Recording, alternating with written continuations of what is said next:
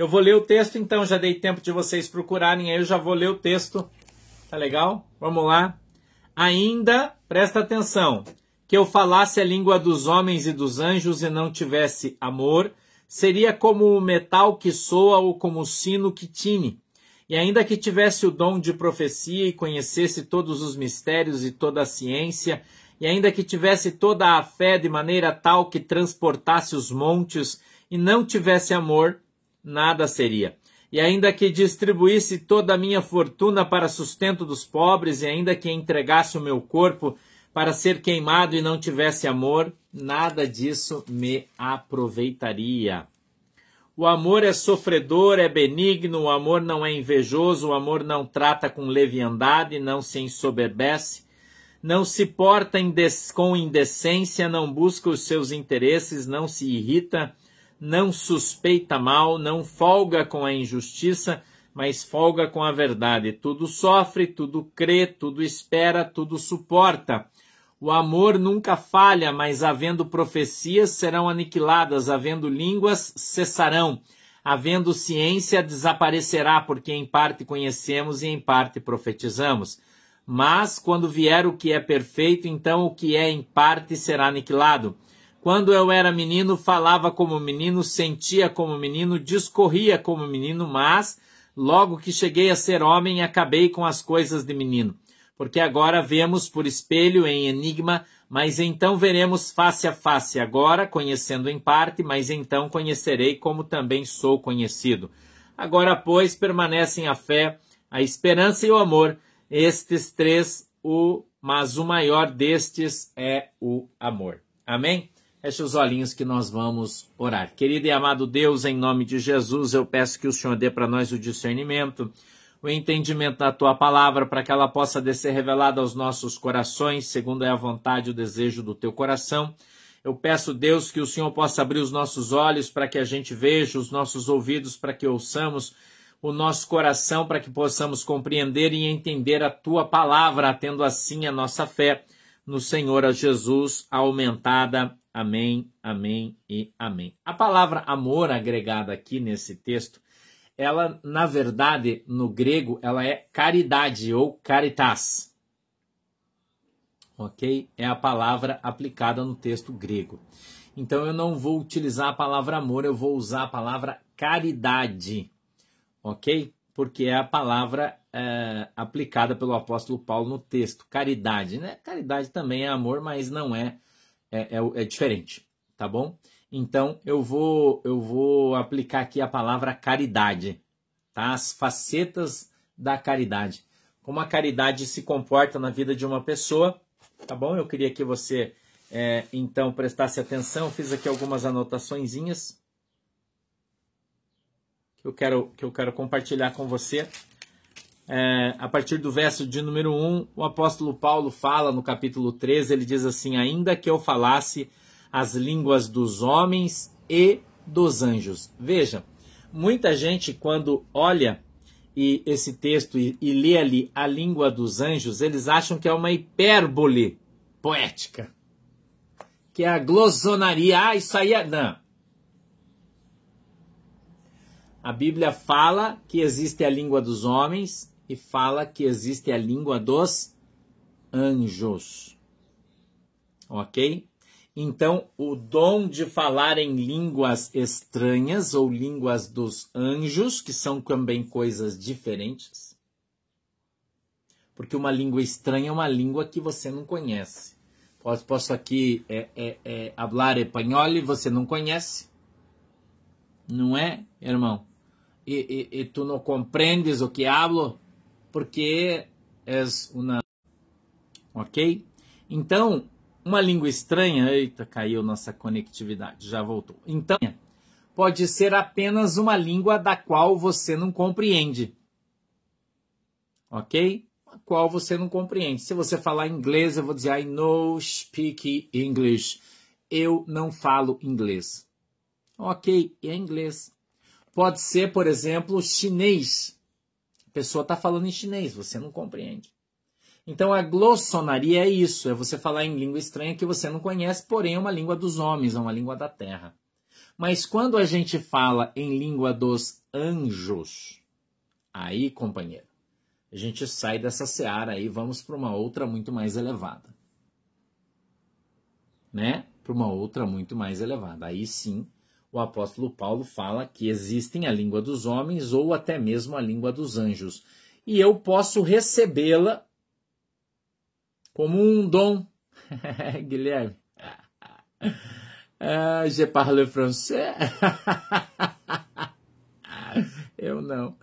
É, então, nós, né, podemos receber como dom. Eu conheço uma pessoa, por exemplo, há muitos anos atrás que eu não que eu vi, não vi mais, uma pessoa semi-alfabetizada, tá? Semi-alfabetizada, que quando recebeu o dom de línguas estranhas, recebeu o dom de falar em japonês. Não só fala, como compreende. Uma senhora que não sabe nem falar o português direito e fala de uma maneira extraordinária. Que legal, Guilhermão, bacana, né? E fala de uma maneira limpa. Como é que ela aprendeu? Dom do Espírito Santo. Deus ia levar ela para trabalhar no Japão e deu a ela a linguagem materna daquele país para que ela então se comunicasse lá. Isso pode acontecer? Claro. Claro. Você não pode limitar Deus, Deus pode fazer o que você quiser. Eu uma vez Lá vem eu com as minhas histórias, né? Uma vez, vou te contar aqui. Num arrebatamento de espírito, eu falei para você que eu fui arrebatado várias vezes aí, né? Uma vez, num arrebatamento de espírito, é, eu, eu estava na igreja, né, orando, fui arrebatado e comecei a ver eu passando as nuvens, como se fossem as nuvens, imagina o céu e as nuvens, subindo uma escada e atravessando as nuvens numa escada uma escada de, de, de, tijolo, cimento, como fosse uma escada de uma casa, uma escada bem alta. Subia, e eu fui subindo aquela escada, cheguei numa porta, igual a porta de um colégio, de uma escola. É, o pastor das antigas, né, a gente falava colégio, né? Pintada assim, toda branca a porta, né, uma parede verde bem clarinha, assim, como se fosse. E eu batia naquela porta e ali abria a, aquela porta uma professora, a professora. E ela dizia assim: Olá, irmão Sandro. Eu dizia: Olá, professora. Ela disse: Que bom, você veio hoje ter mais uma aula de inglês. Escuta isso aí.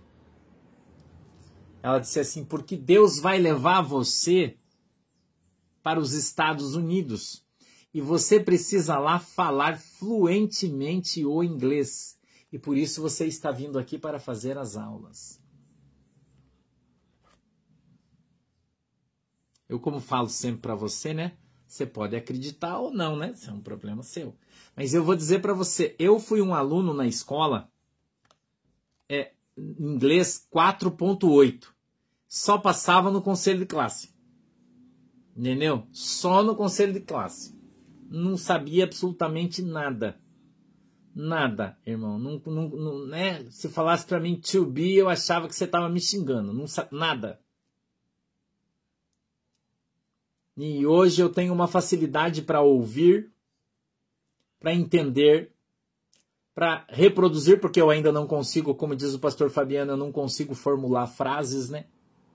Eu não consigo formular frases ainda, porque tem palavras que eu não conheço, mas eu me, já consigo me comunicar. Se, se a pessoa falar devagar com palavras simples, eu consigo entender. E eu acredito que assim que eu for para os Estados Unidos, e eu sei que vou, e vou muitas vezes, porque Deus já falou isso para mim, né? Não, não falo inglês, não falo. Não, não sou analfa. Mas só tô, né? Tô te dando um exemplo aqui.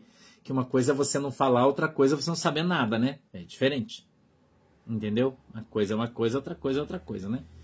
E, e eu tenho uma facilidade. Eu canto músicas, por exemplo, que eu gosto, né? Eu gosto do YouTube, você sabe, né, pastor? Eu gosto do YouTube. eu gosto do Dire Straits, né? Eu gosto de umas bandas legal. E eu, por, por repetição, eu ouço muito as músicas, eu, eu canto elas. Tem algumas que eu canto inteirinha, em inglês. E um dia desses, algum tempo atrás, eu conversando com uma pessoa, ela era da Inglaterra, e a gente estava conversando e eu estava cantarolando aquela música do Dire Straits. E ela disse: Nossa, o teu inglês é perfeito, você não tem nem sotaque, nem parece que você é brasileiro, parece que você é inglês. Eu falei, capaz, eu nem sei falar inglês. Ela falou, como que você não sabe se canta de maneira perfeita? Entendeu? Isso é dom de Deus. Como o espanhol, por exemplo. Né? Esses dias eu parei no posto, fiquei conversando com o irmão da Venezuela para dar uma treinada e eu não sei falar espanhol, mas eu falo. Não sei. Em muitas palavras que eu não sei o significado, mas a maioria eu sei e falo e falo numa boa. E ouço e compreendo e converso com as pessoas. E se a pessoa falar devagar, eu entendo perfeitamente o que ela está falando. Entendeu? Então, a gente, a gente vai aprendendo, Deus vai dando como dom isso para nós o falar em outras línguas, a facilidade de compreensão, a facilidade de entendimento. É disso que eu estou falando para você. Então o Senhor ele abre a nossa mente, ele abre a nossa percepção, ele faz você entender matemática. Sabia? Ele faz você entender matemática. Ele faz você entender química. Você acha que Deus não é capaz de fazer isso? Acha que não?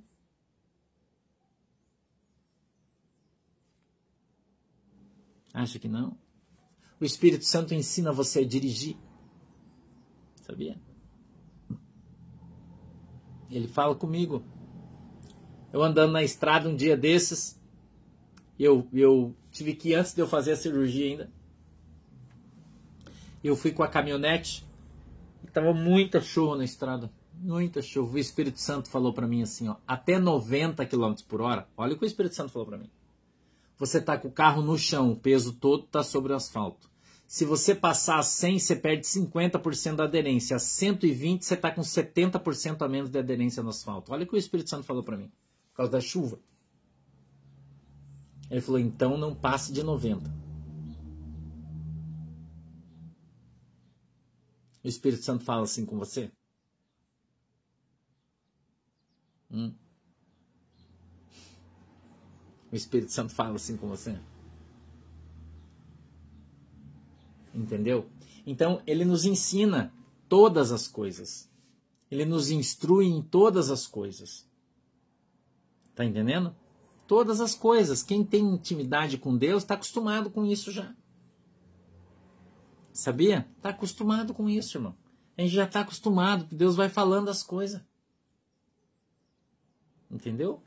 Então, nós temos o privilégio de aprendermos com Deus. Nós temos o privilégio de aprendermos com Deus, irmão. Você tem uma percepção aguçada. Uma percepção aguçada. A, gente tem uma, uma ovelha nossa que mora no Rio de Janeiro, que é, que é psicóloga, e ela trabalha com neurociência. E ela dá cursos para as pessoas sobre neurociência. E ela conversando comigo, a minha ovelhinha querida, que eu gosto dela demais, ela disse para mim assim: Pastor, eu fiz uma análise tua, eu analisei você. Eu disse: É, tô curioso para você o que você vai falar, né? Achando que ela ia me. né? Ela disse assim: Você tem uma capacidade que eu tento ensinar para as pessoas através da neurociência para a comunicação, mas você tem de fábrica. A capacidade que você tem de se comunicar, de se expressar, de prender a atenção das pessoas, é algo que vem de fábrica, isso a neurociência estuda. Entendeu? E as pessoas, os, os, os grandes é, é, faladores aí do Brasil que discursam, eles fazem cursos para aprender isso. Entendeu? Eles fazem cursos para aprender. Ela disse: você tem tudo de fábrica. Eu fico impressionado, eu fico ouvindo você ela é pastora também, né? É pregadora do evangelho. Ela não gosta que chame ela de pastora, pregadora do evangelho. E ela fala: Meu Deus, eu fico escutando você e falo: Meu Deus do céu, meu pastor. Eu nunca estudei para fazer isso. Isso é dom. Então nós temos muitos dons que o Espírito Santo nos dá e você nem sabe que é um dom de Deus. Você acha que é uma capacidade tua. Você está achando que é uma capacidade tua, mas não é, é um dom do Espírito Santo. Entendeu? Deus deu isso para você, Deus te deu para te capacitar. Deus te ensinou, Deus te mostra as coisas, né? Então, a gente eu queria que você entendesse, nós todos precisamos entender isso, que esses são dons passageiros. Os, os dons, eles vão passar. Os dons vão acabar, irmão. O falar em línguas vai acabar. O profetizar vai acabar. Tudo isso vai acabar quando Jesus Cristo voltar. Você não vai levar nada disso para o céu. Nada disso. Esses são atributos da terra. Entendeu?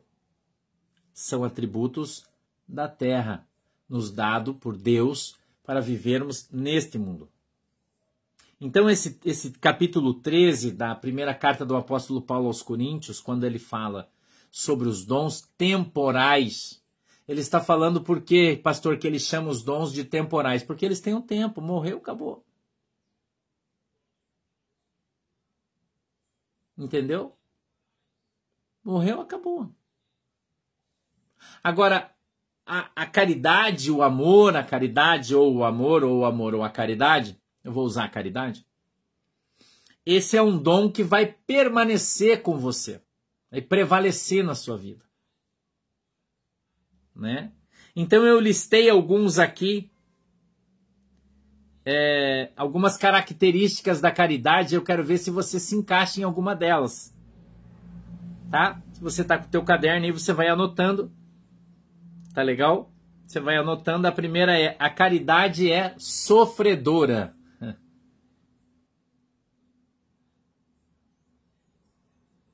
Você acha que ser crente é sofrência? A Bíblia diz que é. A caridade é sofredora. Primeira característica da caridade, tá?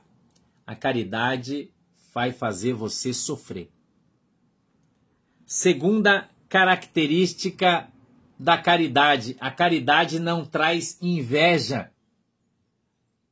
Então, se a pessoa é invejosa, ela não é caridosa se ela está fazendo algo porque ela invejou você e quer fazer igual, então ela não está fazendo por caridade. Então a caridade não é invejosa. A caridade ela é benigna. Opa! Opa! A caridade é benigna. Então a caridade vem acompanhada da bondade. É, é Gabriel, sofrência é fogo, né? Hein? A caridade vem acompanhada da bondade. É isso aí. O quarto, ela é sem leviandade. Quem é caridoso não é leviano. Quem é caridoso não é o quê? leviano.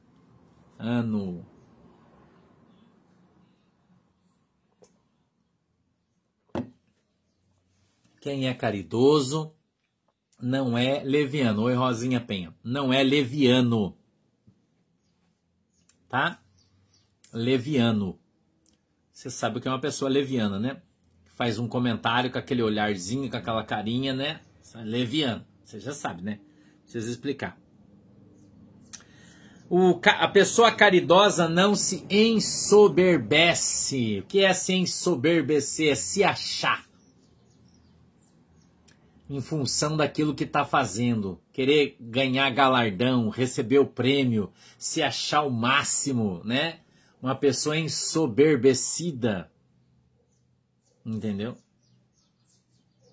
Então, a caridade não compactua com isso. Tem uma outra coisa que é com a qual a caridade, a caridade também não se dá é com a indecência. Uma pessoa indecente. Não vou entrar no mérito, tá? Ser ou não ser indecente. Tá legal? Porque nós devemos ser decentes, todos. No nosso comportamento, na nossa vestimenta nas nossas, nas nossas palavras. Devemos ser decentes, todos nós. Tá? Vamos continuar. É, não busca os seus próprios interesses. Eita. Então, quem faz caridade, mas quer ganhar voto, não está fazendo caridade. Hum? Quem está faz, dando com uma mão para receber com a outra, não está fazendo caridade. Veja que, que a Bíblia é muito clara, né? Para demonstrar para você quem de fato faz caridade e quem não faz. Tá? Ah, isso aqui é difícil. Quem é caridoso não se irrita. Ai, ai, ai. Isso é difícil, né? Isso é difícil, né? Não se irritar. Isso aí é difícil né? Difícil sim. É.